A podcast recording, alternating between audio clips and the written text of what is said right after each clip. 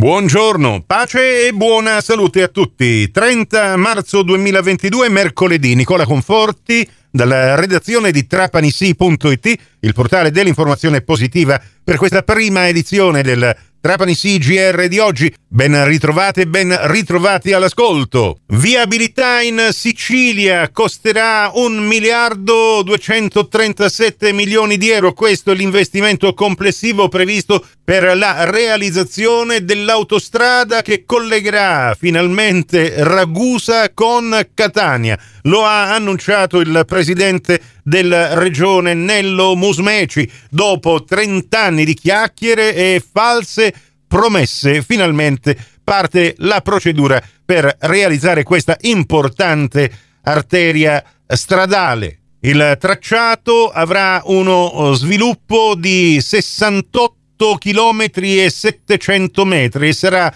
realizzato prevalentemente in corrispondenza delle sedi stradali delle attuali strade statali. Trapani sulla vicenda della Salerniana sfrattata dalla vicaria interviene l'assessore alla cultura del comune di Trapani, Rosalia Dalì. La nuova ipotesi che si profila è quella di portare le opere d'arte custodite dall'associazione e anche la sede dell'associazione La Salerniana presso il complesso San Domenico di Trapani.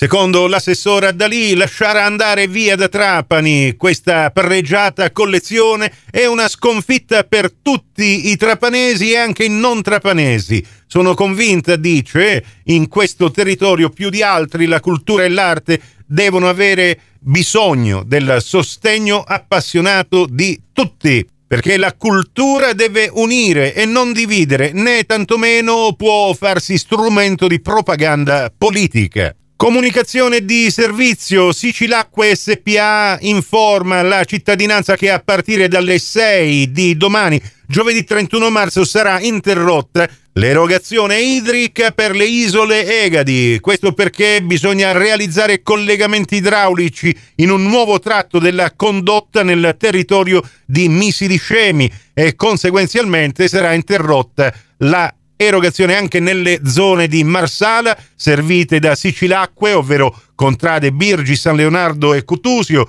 I lavori comprendono anche l'eliminazione di una grossa perdita che si è verificata a San Teodoro e avranno la durata di circa 24 ore. Il ritorno alla normale erogazione idrica nell'area comunale interessata è previsto entro la mattinata del 2 aprile. Una bella notizia per tutti i trapanesi appassionati di pallacanestro e perché no, nostalgici di bei tempi che furono. Sabato 2 aprile alle 11.30 presso la sala Ligny dell'Hotel Crystal si svolgerà una conferenza stampa aperta anche a tifosi e sostenitori della pallacanestro Trapani, nella quale saranno presentate le future progettualità sull'ex Pala Granata che recentemente è stato acquisito da una società composta dal presidente della pallacanestro Trapani Pietro Basciano e dal presidente di Sicindustria Gregory Buongiorno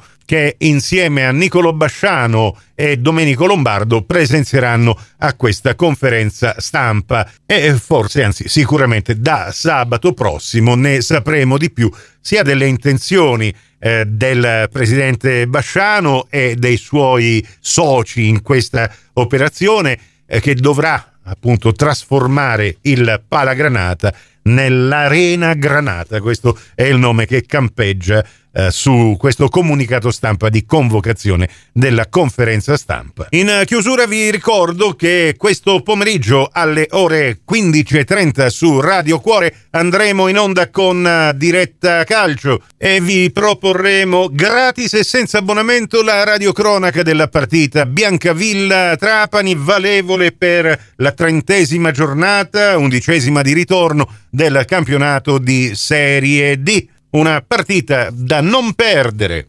Prossimo appuntamento con l'informazione alla radio su Cuore e su Fantastica alle 11.30 e in ribattuta alle 15.30 su Radio 102 alle 13 con la seconda edizione del Trapani CGR.